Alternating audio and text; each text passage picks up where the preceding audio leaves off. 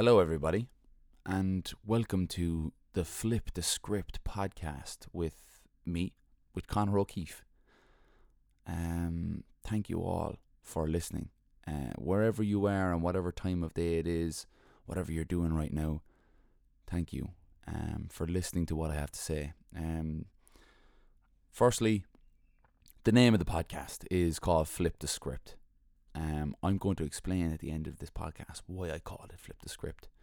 But first of all, my first episode is going to be a background on, on who I am, on who Connor O'Keefe is, to give you guys an idea.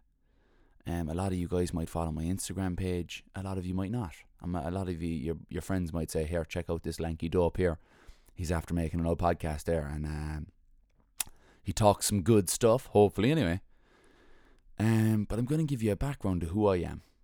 Um, I'm going to lay it all bare from what I was like as a child, um, the dreams I had of, be, of of what I wanted to become as an adult, and and kind of basically everything that brought me until the moment in time when I kind of found ultramarathon, found who I was, found the adventurer in me again, and and how I move forward from that.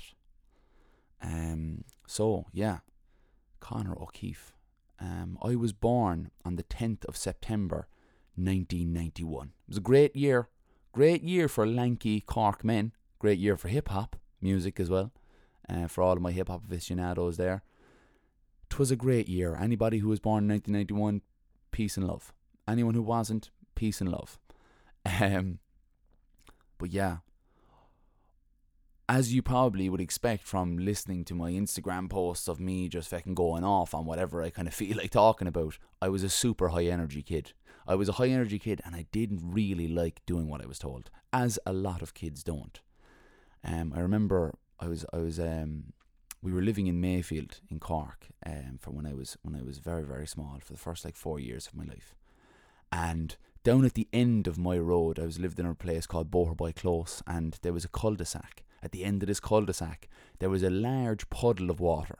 Right, this puddle of water would be there like all year round. During the summertime, it could it might not have rained for ten days, and there would be a big puddle at the end of this road. I don't know what it was. It was a natural phenomenon.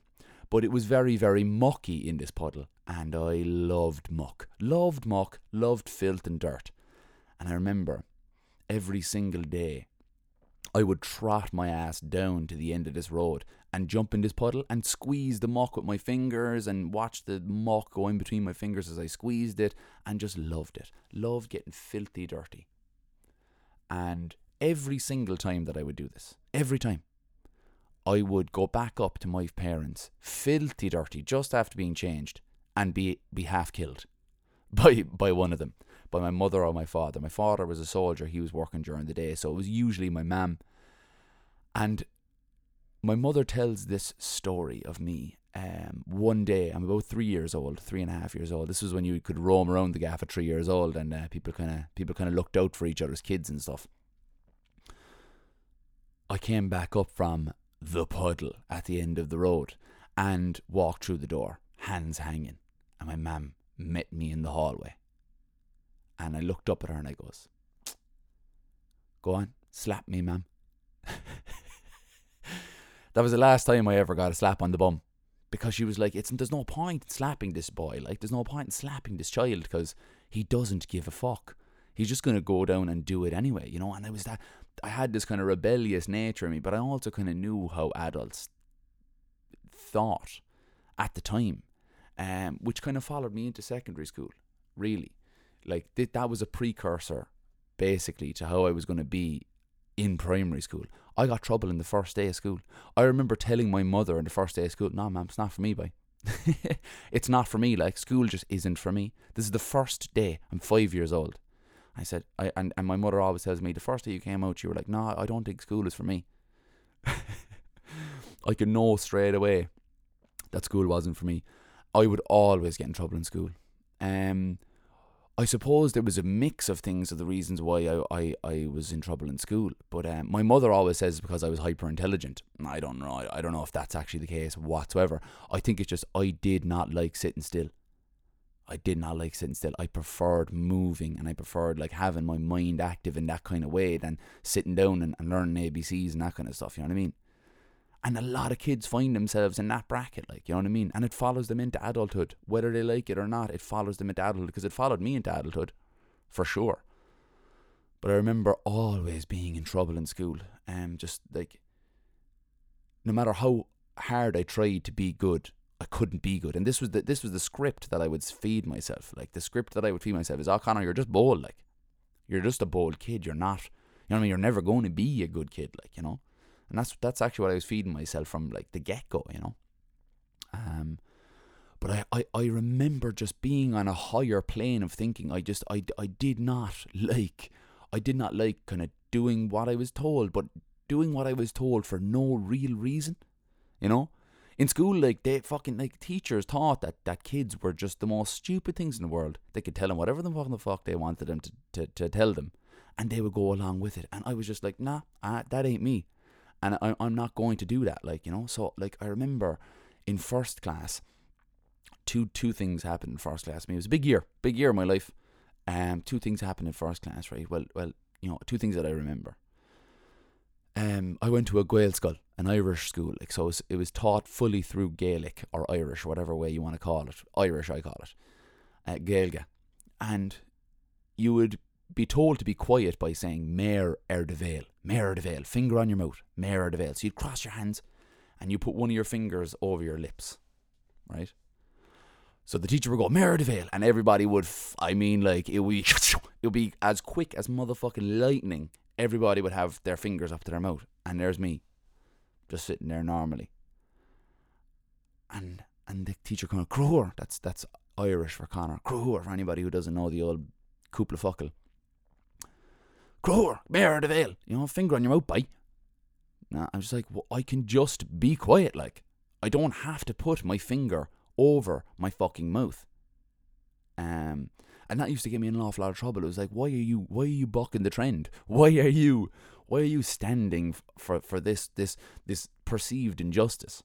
But uh, yeah, it got me it got me stood at the back of the class quite a lot because this this particular teacher, I think she stood me at the class every single day. At least that's what I remember as as a seven or eight year old boy. I remember being stood at the end of the class every single day and my face facing the wall. So obviously she started putting me up against the wall and I could see out the rest of the class and I was there waving and laughing and joking and acting the maggot. So she was like, turn around like, you know what I mean? You're you, you face the wall like, you know? I ain't putting up with this no more, Cruhur. Um but yeah, she used to put me up against the wall every single day. And I remember her coming over one time and saying, Are you ready to sit down now? Are you ready to sit down and enjoy, and join the class? And I said, Nah. I, I, I'll stand here all day, baby. You know, I was just like, and I didn't even look at her. I was looking at the wall. I could see her. She was flabbergasted. And I was like, I'm not, I'm not gonna, you know, I know what you're doing is wrong. I knew at seven, eight years old, like, this shouldn't be happening. Like, you know what I mean? So I was like, no, if you're gonna make that bad choice about that bad decision, I'm gonna let you, I'm gonna make you look at me for the rest of the day. Like, and that got me in trouble. I got sent out to the principal's office then and uh, that that that was a, a recurring theme. And I remember in fourth class as well, I had a teacher in fourth class, and uh, we, we we we butted heads to say the very least, and we did not have a good time with each other. And I remember I was after doing some sort of bullshit. Was after doing something. I was look, I was no angel. Like I was probably after doing something wrong. Like you know what I mean? Probably doing something real wrong.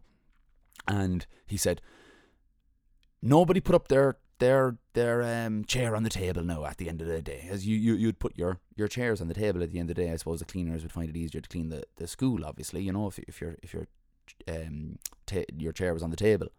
No one put up their chairs now on the table because Cruhur is going to pick up every single one of them. I was like, you better believe I ain't doing that. I literally zoomed up out the door. I was skip a dip a dipping down the hallway by, and I went straight onto the bus. I was like, you can drag me off this bus, but I'm not going to be in late for nobody you know? And i'm not picking up everybody's chair because i know that you're not doing this for any other reason other to embarrass me in front of my class like you know? So yeah i, I was calling I was calling people out in their bullshit, but I was also I, like I, I, I was I was a, probably a difficult child to deal with because I, I expected more from the adults as well, and I was just pretty much a bit of a bollocks at, at certain times too, you know. Um, but uh, yeah, the day I left primary school, I was like, I, I remember at this kind of like um, graduation thing or whatever the case may be, it was kind of all finished up, done, dusted, and I said, "Come on," to my mother. I was like, "Let's go." It's like it was it was right in the middle of it, and I was like, "Come on, we're finished here. Like it's done." And I was expecting great things from secondary school, and uh, Jesus, was I was I terribly wrong, terribly wrong to be thinking that secondary school was going to be any different. Um, like I had found a bit of solace in sport. I, I was playing rugby at the time because I was quite an overweight child. You know, I, I ate quite a lot. I comfort ate a lot because we moved to Glanmire from Mayfield when I was young, and um, in the intermittent time, we actually lived in the Glen for a small while as well. And when I lived in the Glen, I really had to fucking grow the grow the fuck up quick. Um, that was an area where like kids just grew up quickly, and that was it. Like you know, and you would get your you'd get your Premier League stickers taken off you in a heartbeat if you um if you if you didn't know how to basically hold on to them. And um like I remember a certain chap, I'm, I'm not going to mention any names, but I remember a certain chap that lived there, and he would he would he enjoyed very much um kicking the fucking shit out of me, and uh, I remember um it had gotten to a point where I um I had um I had to be walked. I had to be walked to the shop by my nan or by my mum. Um, I was living with my nan at the time, and because this guy just was was was was like kicking the shit out of me all the time, stealing my Premier League stickers and stuff, being a bit of a ball boy, you know. And um, I said one day to my nan, I goes, Nan, you don't have to walk me down here at all. I, I'm, I'm going to walk down here on my own and um, you don't have to worry about that. I'm gonna I'm gonna I'm gonna walk down. So I remember thinking I'm gonna I'm gonna take something to protect myself. So I couldn't exactly you know I went out to the shed and I couldn't exactly like take a fucking shovel with me like you know what I mean. My nan would see me leaving with this fucking shovel in my hand. So I was like, Joe. There's a little bit of wood over there now. It was shaped like a it was shaped like a doorstop, and it just about fit into my my my six year old pocket. And I walked off to the to the shop, and lo and behold, this boy was there and walking over towards me and going, "Connor, what's the story? You want to the shop?" And before he could get a chance to lay some hands on me, I cleaved him into the side of the head with this bit of wood, panned him out on the floor, and I booked it down to my nan's house. And kind of from there, I didn't get my Premier League stickers taken from from then on, really, like you know. And that kind of followed me on through life. And as I said, I found I found sport, solace in kind of sport in rugby because I was quite a quite a big kid. I found I found solace in sport, and playing rugby. I brought that aggression. I was like, hmm, maybe I could just be super aggressive and no one would fuck with me again on that level. And I and I brought that into into rugby. And I used to get an awful lot of trouble, sent off in games, punching fellas and all this kind of stuff as well when I was in, in, in rugby. But I was generally a pretty okay player. I thought I was really good, but I was only okay, to be honest, because when I got into secondary school, I went to a rugby playing secondary school and I realised, yeah, no, you're not actually that great. You were a big fish in a small pond, and these boys know how to play. So I went into school, I was in trouble the same amount that as I was when I was in primary school. I was drowning in sport, like because I couldn't, I couldn't find a, a place to start on the on the on the team and I was just like chubby, kind of awkward kid, so I wasn't good with girls. So the three things that you want to be good at when you're a young fella, and you're 13, 14, 15 years old, all you kind of want to be good at is school, sports, and girls. And I was strictly average at all three. Um, and I was just this, and I thought, I think that my weight was a big thing for me. I used to get bullied for my weight, but I gave just as good as I got. Like you know what I mean? I gave just as good as I got, and I and gotten my fair share of fights in school gotten my fair share of verbal arguments in school. I gave as good as I got. I can't say that I was this poor guy getting picked on because I wasn't. I was just told I was fat daily, you know what I mean? But that was just like, ah, look, I'm fat. Like, you know, I'm, I, I, I'm going to be called fat if I'm fat in this school. And that's just the way it was. But I don't actually know what happened. But I just decided one day, it's like, I'm not going to be fat anymore. I'm not going to be fat anymore. And I just started dieting and I, I joined the gym, the gym in Mayfield that was up the road from school. I remember getting the bus every single day with my gear bag up to this gym. 16 years old, lifting weights, trying to trying to lose weight and, and, and get fitter, you know. And uh, I did. I I actually did. I, I I got quite fit. Um, I lost all this weight. And I thought, oh yeah, I'm gonna lose all this weight now, and I'm gonna lose the fat kid. I'm gonna lose the fat kid.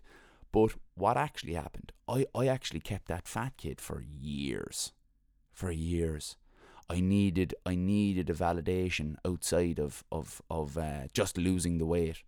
I kept that for years, and I'll explain how I kept that that fat guy, that fat fat kid in me for years.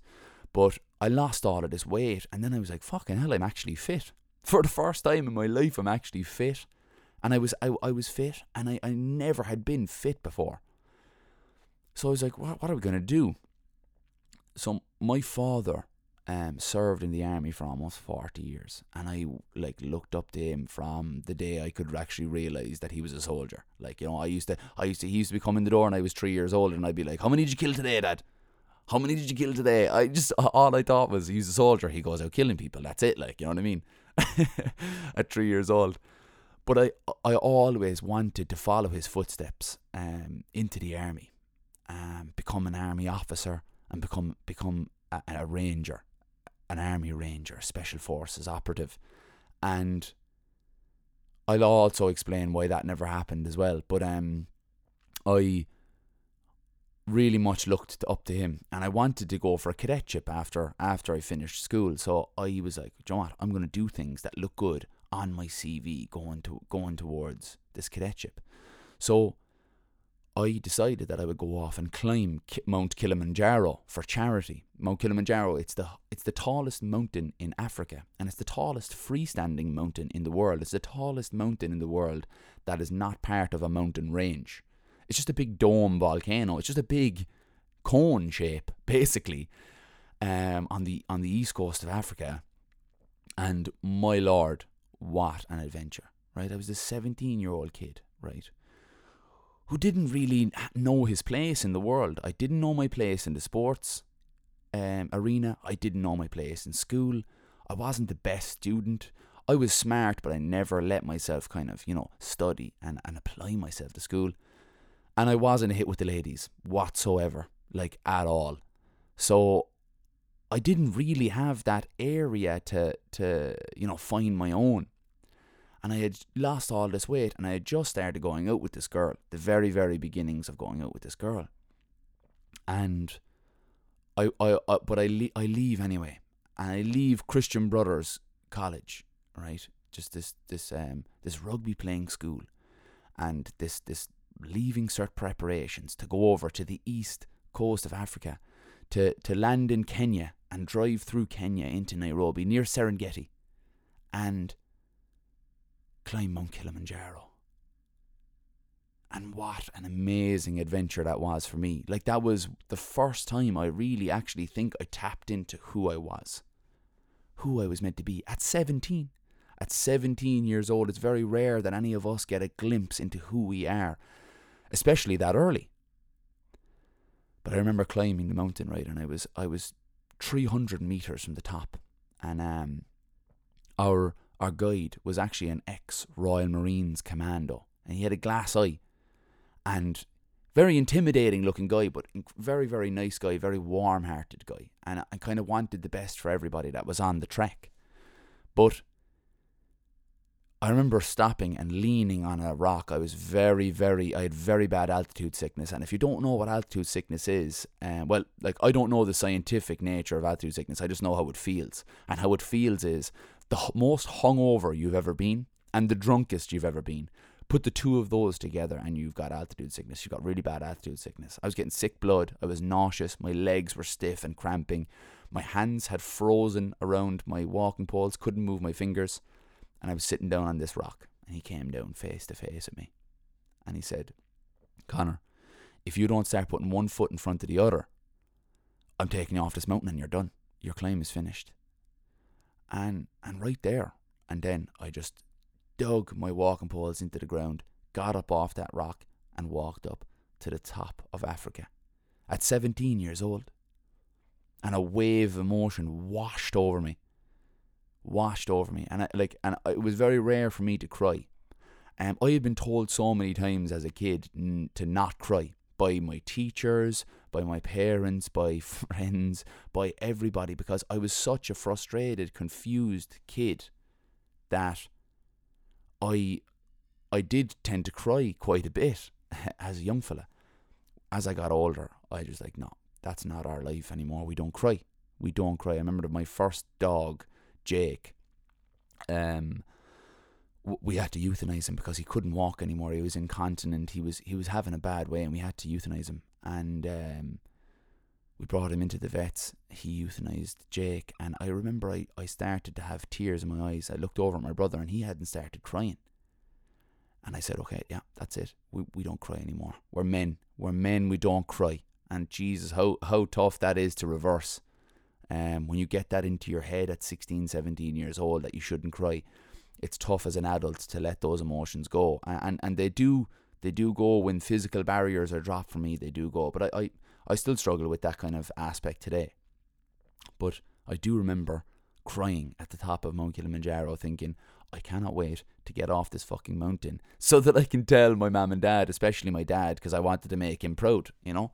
He's this big, strong soldier. I've seen him come home from overseas and drop his big, huge bag full of gear down in the house and just be like in awe of this of this soldier, you know. And I wanted to tell him how how uh, how amazing it was, and, and that that his son had gotten to the top of Africa. But I remember getting back from Kilimanjaro very vividly because it was probably the first time in my life where I fe- really felt not so much like sad but like depressed, like properly depressed. Like I, I got home and just the normality of teenage life, of prepping for a leaving cert, being a leaving cert student, and all this kind of stuff just hit me like a ton of bricks. I really didn't have a good time when I got back because I was just like, oh my god, I'm after seeing the world here. I'm after seeing this side of the world. Like it was even more untouched. It was 2008. So it was even less westernized than than it, it, it would be today, and it was just beautiful. You know, rarely saw any white people out there. It was very much um, it was very much an, an untouched part of Africa, but not so much Nairobi. Nairobi was a big bustling kind of metropolis, I suppose, in terms of, of African terms, but Tanzania was was incredibly incredibly beautiful. Um, I just remember this kind of hollowness. I'm like, Jesus, you know, I'm after doing this great achievement and now I'm back to this shit. But um, yeah, I remember getting back and, and thinking, Jesus, there's got to be more to this. I had this new girlfriend as well. This new girlfriend to me, boy, was such a weird thing. Not not so much weird. It was that I was this fat, awkward kid, never good with the ladies, never chatted to women really, like you know, texting girls and, and, and all this kind of stuff. Just not really me, not really my thing at all. And then this girl got interested in me. Um, and Jesus Christ, I thought she was the most drop dead, gorgeous thing I'd ever seen in my life.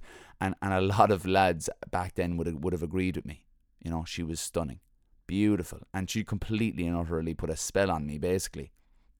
Um, and I was searching for that thing, that thing that made me me, me made Connor Connor, and I still hadn't found it. Was like I had went over to Kilimanjaro, mountaineering, doing all of these things, and I I was back to this hum, humdrum life, and what that led me to then was Thai boxing, Muay Thai.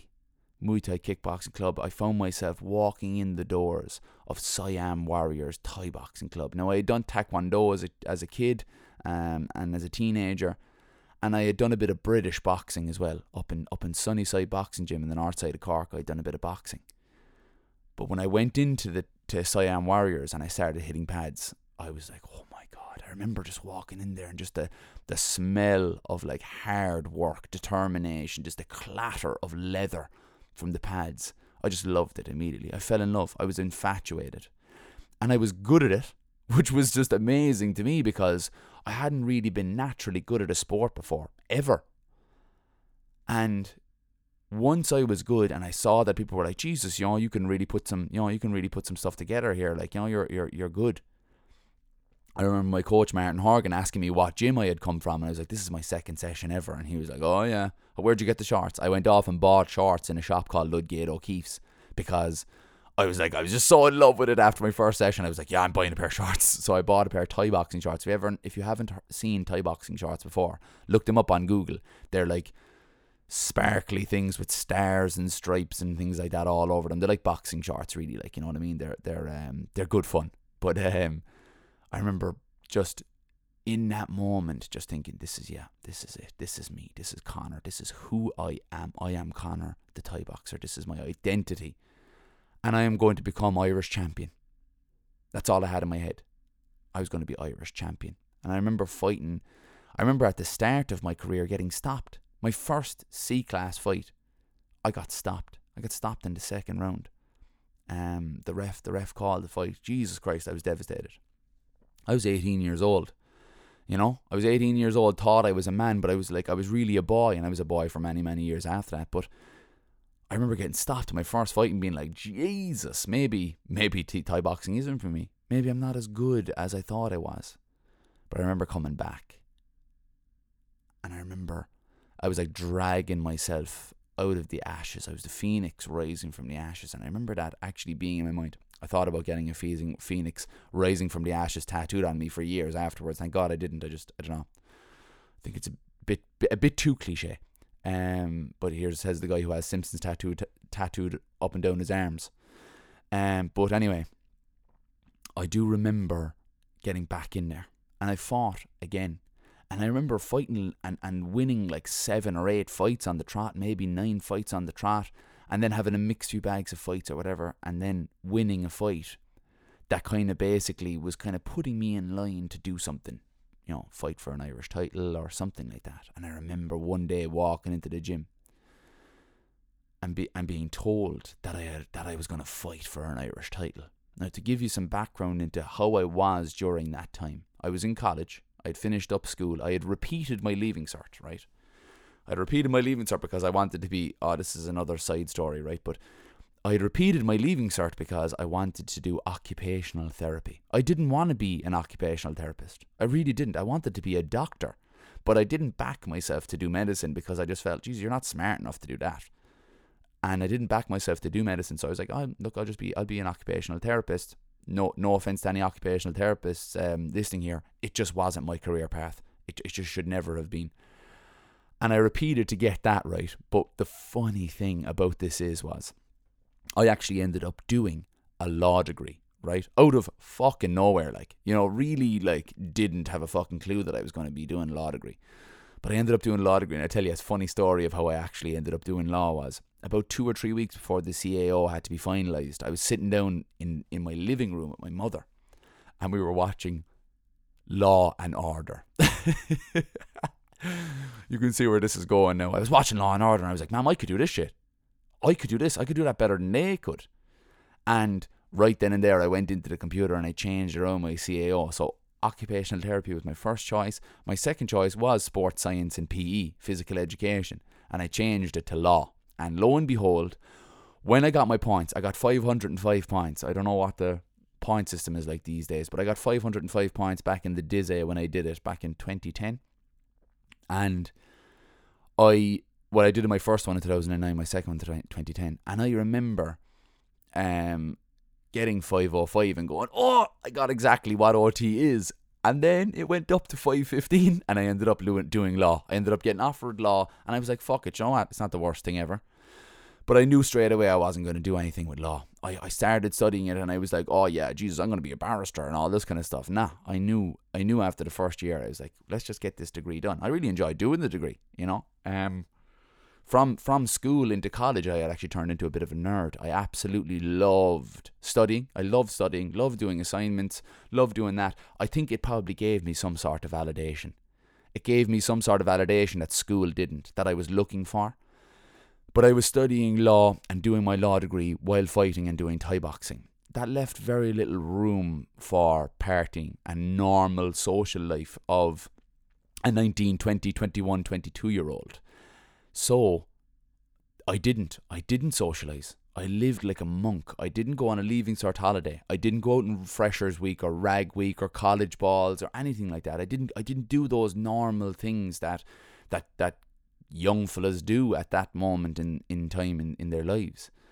And I, I, I kept that regimented attitude and it really put a lot of stre- stress on my on my relationship with my girlfriend because that relationship was I suppose it wasn't really a good one. We we both kind of depended on each other for kind of happiness, let's say. And I, I really stunted who I was to to be with this girl. I, I basically packed up the ideas of me becoming a soldier, of me doing a a cadetship, um, and becoming an army ranger because she saw how how much uh, my father was away, and um, she didn't really want that for her, and I was only glad to to to go along with that, um, and the only thing that she couldn't beat, the only thing that she couldn't basically make me put her in front of was Thai boxing. So it was a it was a big bone of contention within our relationship. Was like I was just always boxing. I never fucking you know chilled out, ate bad food, had a couple of drinks, never did any of that shit. So like the normal stuff that people like to do in relationships, I didn't do that shit because I lived this monk lifestyle. I read a book called Four Kings by George Kimball, and uh, one of the one of the boxers that that was about was Marvin Hagler and how he used to put himself into jail. And I used to put myself into jail, like, you know what I mean? Before fights, two, three months before fights, no drinking, no bad food, no late nights, nothing like that. None of that normal shit that you do in your early 20s, n- none of that. And I lived that regimented lifestyle all the way up and I and I and I got a shot at fighting for an Irish title and I fought this chap and he won't mind me mentioning his name because uh, we're great friends now, and I've actually only reconnected with him recently and and uh, gotten to know him again.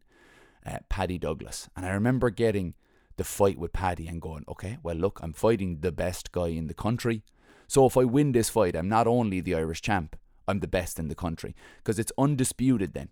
Because if I'm fighting the best guy in the country, or as what everybody perceived to be the best guy in the country for this Irish title fight, no one can say, ah, look, if he fought this guy, he wouldn't have won. So I was delighted to get the opportunity to fight Paddy for the title. And I remember getting to fight night and I had all the nerves and the jitters and I had I had struggled really badly um to make the weight I was fighting at 72.5 kilos, and to think I actually made 69.5 kilos after this fight is unimaginable. But anyway, I struggled a lot to make the weight, made the weight, got to the fight night, felt really weak on the night, but Jesus, I gave everything, everything I had in that fight. And anybody who watches that fight back, Paddy started to take over really in the middle of the third round. Um, I was starting to fade, and um, he took over and what happened in the last minute of the last round was something that would just devastate me. I, I was knocked unconscious. Paddy caught me with a perfect shot and put me down, and I was knocked unconscious with, uh, a, I think, a, a right hand. And that absolutely devastated me. Devastated me. I was that close to even just finishing the fight, getting to the end, seeing whose hand was going to be raised and knocked unconscious. And I remember, I remember actually being told, um, I, I got my eye split open in the fight. And I remember that I was in the back and the doctor was stitching my eye, uh, my eye closed. And I was saying to her, I said, Oh, um, is everyone having a good time? Is everyone having a good time here? And um, she kind of looked around at, at everyone that was around and kind of said, um, yeah, yeah, they are. I thought I was at my 21st birthday party. That's that's how fucking badly I was knocked unconscious and how dehydrated my brain was. I thought that I was at my fucking 21st and like I was 22 at the time. So like it was a bit away like, you know what I mean? It would, it was a, it was a good while ago like. And so I finished up that night and I came home and I remember I was concussed anyway, first of all. I was in really, really bad shape. But I remember seeing my mum, and that's all it took I just saw my mum and uh, I just broke down, broke down into tears, broke down into tears and just bawled, crying into her arms. And I was just absolutely devastated. I was devastated because this was not just like a fight that I lost. This was the last, you know, three, four years of my life that had kind of basically fallen off the track. And I and that's why I don't like life as a track or a path anymore now because I really felt like I had fallen off track to where I was going. Um, and it was tough, and it, it was tough to talk about and even think about um, for many years after that. That was 2013. And really, I had fought, I fought on a couple of times after that, but really, my love, my my grá, my desire for Thai boxing just died that night in the ring. I had given so much to this sport, and you know, so so much more than I even needed to. I could have had my good times, my drinks, my my my my relaxation times, but I don't think my mind actually was was able to let go and and give me that time, you know. So I fought on a couple of times after that, um, but it was really starting to dwindle. So I remember fighting on again and getting stopped again a year later, about two or three fights down the line, and I realized, yeah, no, this is this is just this is just heartbreak. It's fucking agonizing, and I I just couldn't I couldn't put myself through it anymore. And I had been living this regimented monk style lifestyle for so long with Thai boxing, this discipline. Like I had to be in training for this time and do this and get up early in the morning and run and lose weight and keep myself fit. And then all of that was washed away and gone. And what was left? This 23 year old chap that was like, okay, what the fuck do we do here? I had no idea how to live as like a, a normal 20 odd year old man because after that Irish title fight, my, my relationship broke down. My relationship broke down. My, my girlfriend um, cheated on me and the the relationship broke down. And I was absolutely fucking devastated, to tell you the truth. I was devastated because I had lost Thai boxing, I'd lost his girlfriend, and then college finished up. So I had all of this I had all of this structure and routine in my life and it was just all gone. So I I suppose I reverted to default and I said, all right, you know what we'll do? We, we're going to catch up. We're going to make up for last time. All the shit that my friends and my girlfriend and my family had told me that I should have been doing, All my, and my brother told me that I should have been doing, the drinking, you know, the gallivanting, the going out and all this kind of stuff. That's what I'm going to do. But I had no idea. It was a wilderness to me. It was a wilderness to me. A, a lot of aspects of it were. The drinking was a wilderness to me. Women were an absolute wilderness to me I had my first girlfriend out of school all the way up for five years, and when I was when I was let loose onto the scene where I was looking to date girls again or see girls again, I had no fucking idea what to do or how they would how they would um eh, you know view me. So I had no idea, and I was thrust into this life, and my addictive side of my personality kicked in, and um what actually happened was I got a positive feedback loop from going out, right? And primarily it was surrounded by by by being a womanizer, really. You know, like you could say, oh, Connor Connor was a ladies' man. I I I, I turned into like exactly what I never should have been, and and some something that I'm not. I I found that girls actually liked me and they liked talking to me, and I was like, flipping heck, this is great flip sakes, you know, this is the job. And then I just that that replaced Thai boxing. So right, what what what what I mean by a positive feedback loop is a positive feedback loop is is is is basically the structure behind any reward system. So there's an action, and then there's a reward or some sort of a good feeling, and then that spurs on that action again. And I had that with Thai boxing for years. I had the action, which was like training and fighting for in Thai boxing, and then the reward for that was like adulation, pats on the back, you know, and, and like being viewed well at, by my peers. You know, that was the that was the reward, the validation I was always seeking. And then that would lead me on to training and fighting again. So I'd have to keep feeding that loop. And that loop from Thai boxing was just replaced by this loop of going out, chatting up women, pulling women, drinking, and I and I even started smoking. I like just so that I could talk to girls in, in smoking rooms when I was langers drunk, took a cigarette off of somebody and then just started smoking from there. And I ended up as well getting a job out of college selling cars, right? That quickly developed into a job that I was making an awful lot of money from and it all just just made a big melting pot of this comfortable life that I had of going to work six days a week, drinking maybe three or four days a week, and earning lots of money, spending lots of money in the bar and on clothes and all this shit that I thought was really important back then. And I fell into that loop, and that was times when I really felt at my very, very lowest. Throughout my times Thai boxing, I had some of the biggest emotional roller coasters of my life.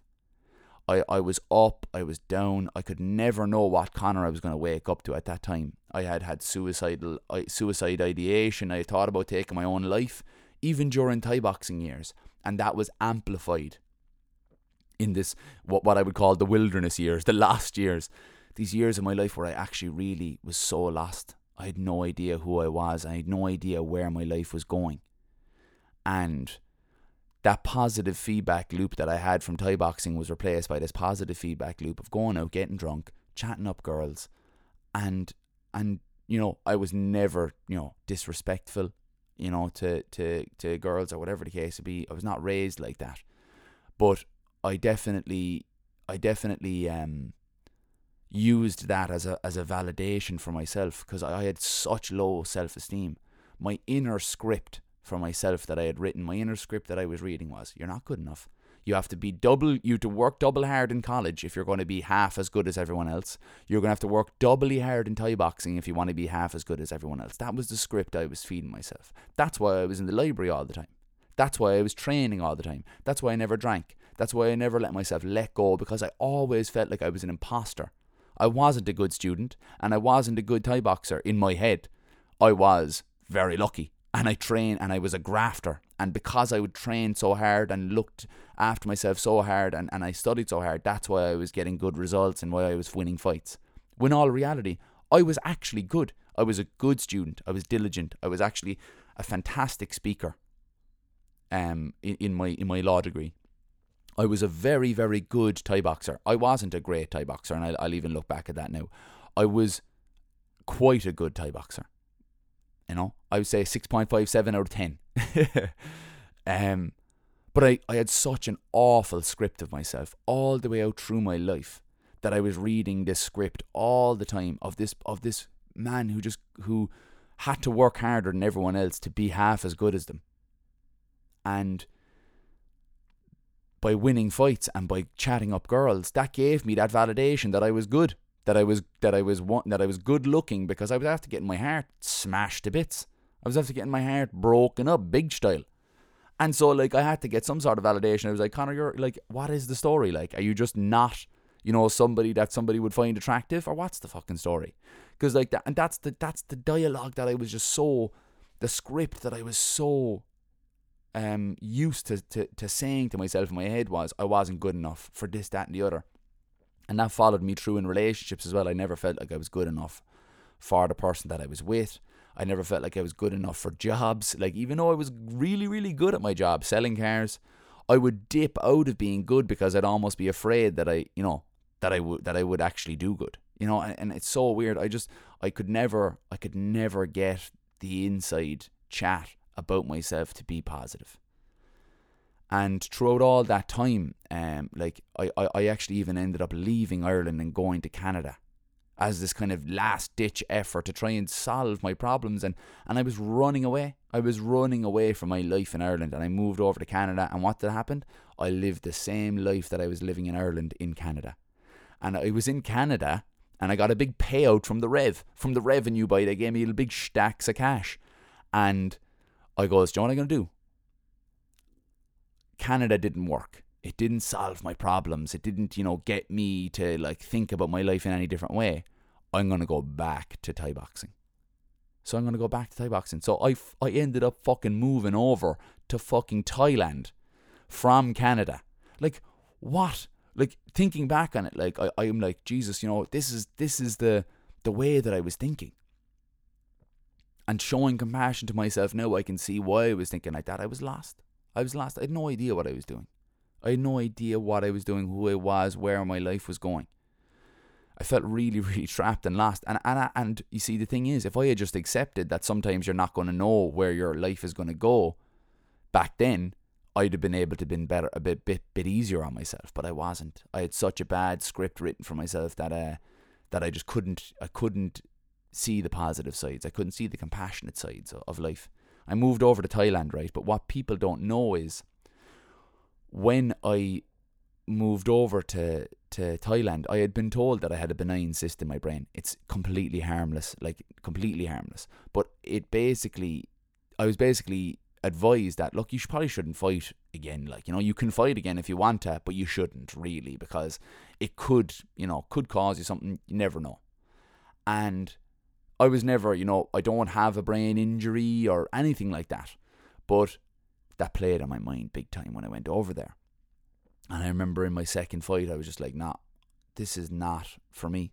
This is not for me. And um, I left Thailand and went back to Canada. And I was still as lost as I ever was before.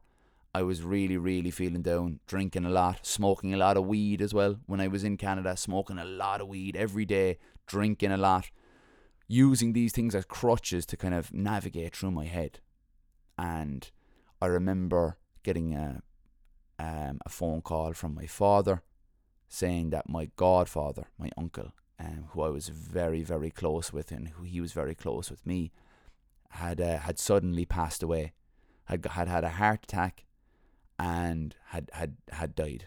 And um, I got the I got a flight out um, the next day from Vancouver to Cork, and I came back home, and I really wasn't I wasn't really ready I wasn't ready to be coming back to that scene of, of all my family being heartbroken and I wasn't ready to I wasn't ready to come back into normal life. And you know what I ended up doing? I ended up getting a job in the same place that I worked in before. I was selling cars. And I remember getting my job back selling cars again. And I was like, Jesus Christ. You know, I'd said a billion times, I'm not going to go back selling cars. And there I was, back into this comfortable life that I knew that was not uncertain. That was, you know, I knew what I was going to get. Every day I walked through the door, I knew exactly what way it was going to be. And I resumed my life of just drinking, smoking, gallivanting, and, and not having any purpose or meaning in my life. And I'm 47 minutes in here now, and I really wanted it to be 45 minutes long. Um, and I'm and I I'm, I'm very very conscious of that. So I'm going to leave the story here, and when I when I come back for part two, I'm going to basically talk about um, finding ultramarathon in my darkest moments of my life, and and and not so much finding ultramarathon, but finding me, finding who I actually am, and and realizing that ultramarathon is just something I do. It's not who I am and not my identity. But um, yeah. So I'm gonna I'm gonna do a part two of this. Um, and I'm going to discuss basically how I how I came about to finding ultra and finding myself. But you heard me talk about scripts. I had written scripts for myself from a young age. From a very, very young age, I had written this script for myself, right? And that's why I'm calling this podcast the Flip the Script podcast because part two of this is where I flip the fucking script. I flip the script. And I flip the script around to being my own best friend. And to and and I flipped the script around to seeing negative things as positive things, seeing opportunity in setbacks. And and that flip the script mindset is what I what really has brought me to where I am today and, and feeling comfortable in my own skin. So that's why it's called Flip the Script podcast because I want you guys who are listening to this to to listen to it, to enjoy it, and and to think about maybe scripts that you've written for yourselves that aren't positive, that aren't good for you. And I want you to start flipping them. And and this is the thing, I don't I'm never gonna like, you know, generally like tell you this is what you should do. But if you can apply this to your own lives and can say, Jesus, you know what, actually I I always thought this about myself. And you can flip it around into a positive way and, and have, have a positive outcome in your life. That's that's the goal. That's that's the goal of this podcast, I suppose, you know. And and to talk about things that interest me and things about thought patterns and about the way we think about ourselves and, and all of those different things. So that's why it's called Flip the Script Podcast. And that's the first podcast. It's gonna it's the background to who I am. And I'm gonna take it up from there, from when I got back to Ireland and how I discovered firstly ultra ultra endurance and secondly discovered who I am and and how I'm still discovering who I am and how I'm still surprising myself every day with who I am and and what I'm about. So thank you so much for listening to episode one, and I hope that you, you look forward to listening to episode two. Peace and love, Con.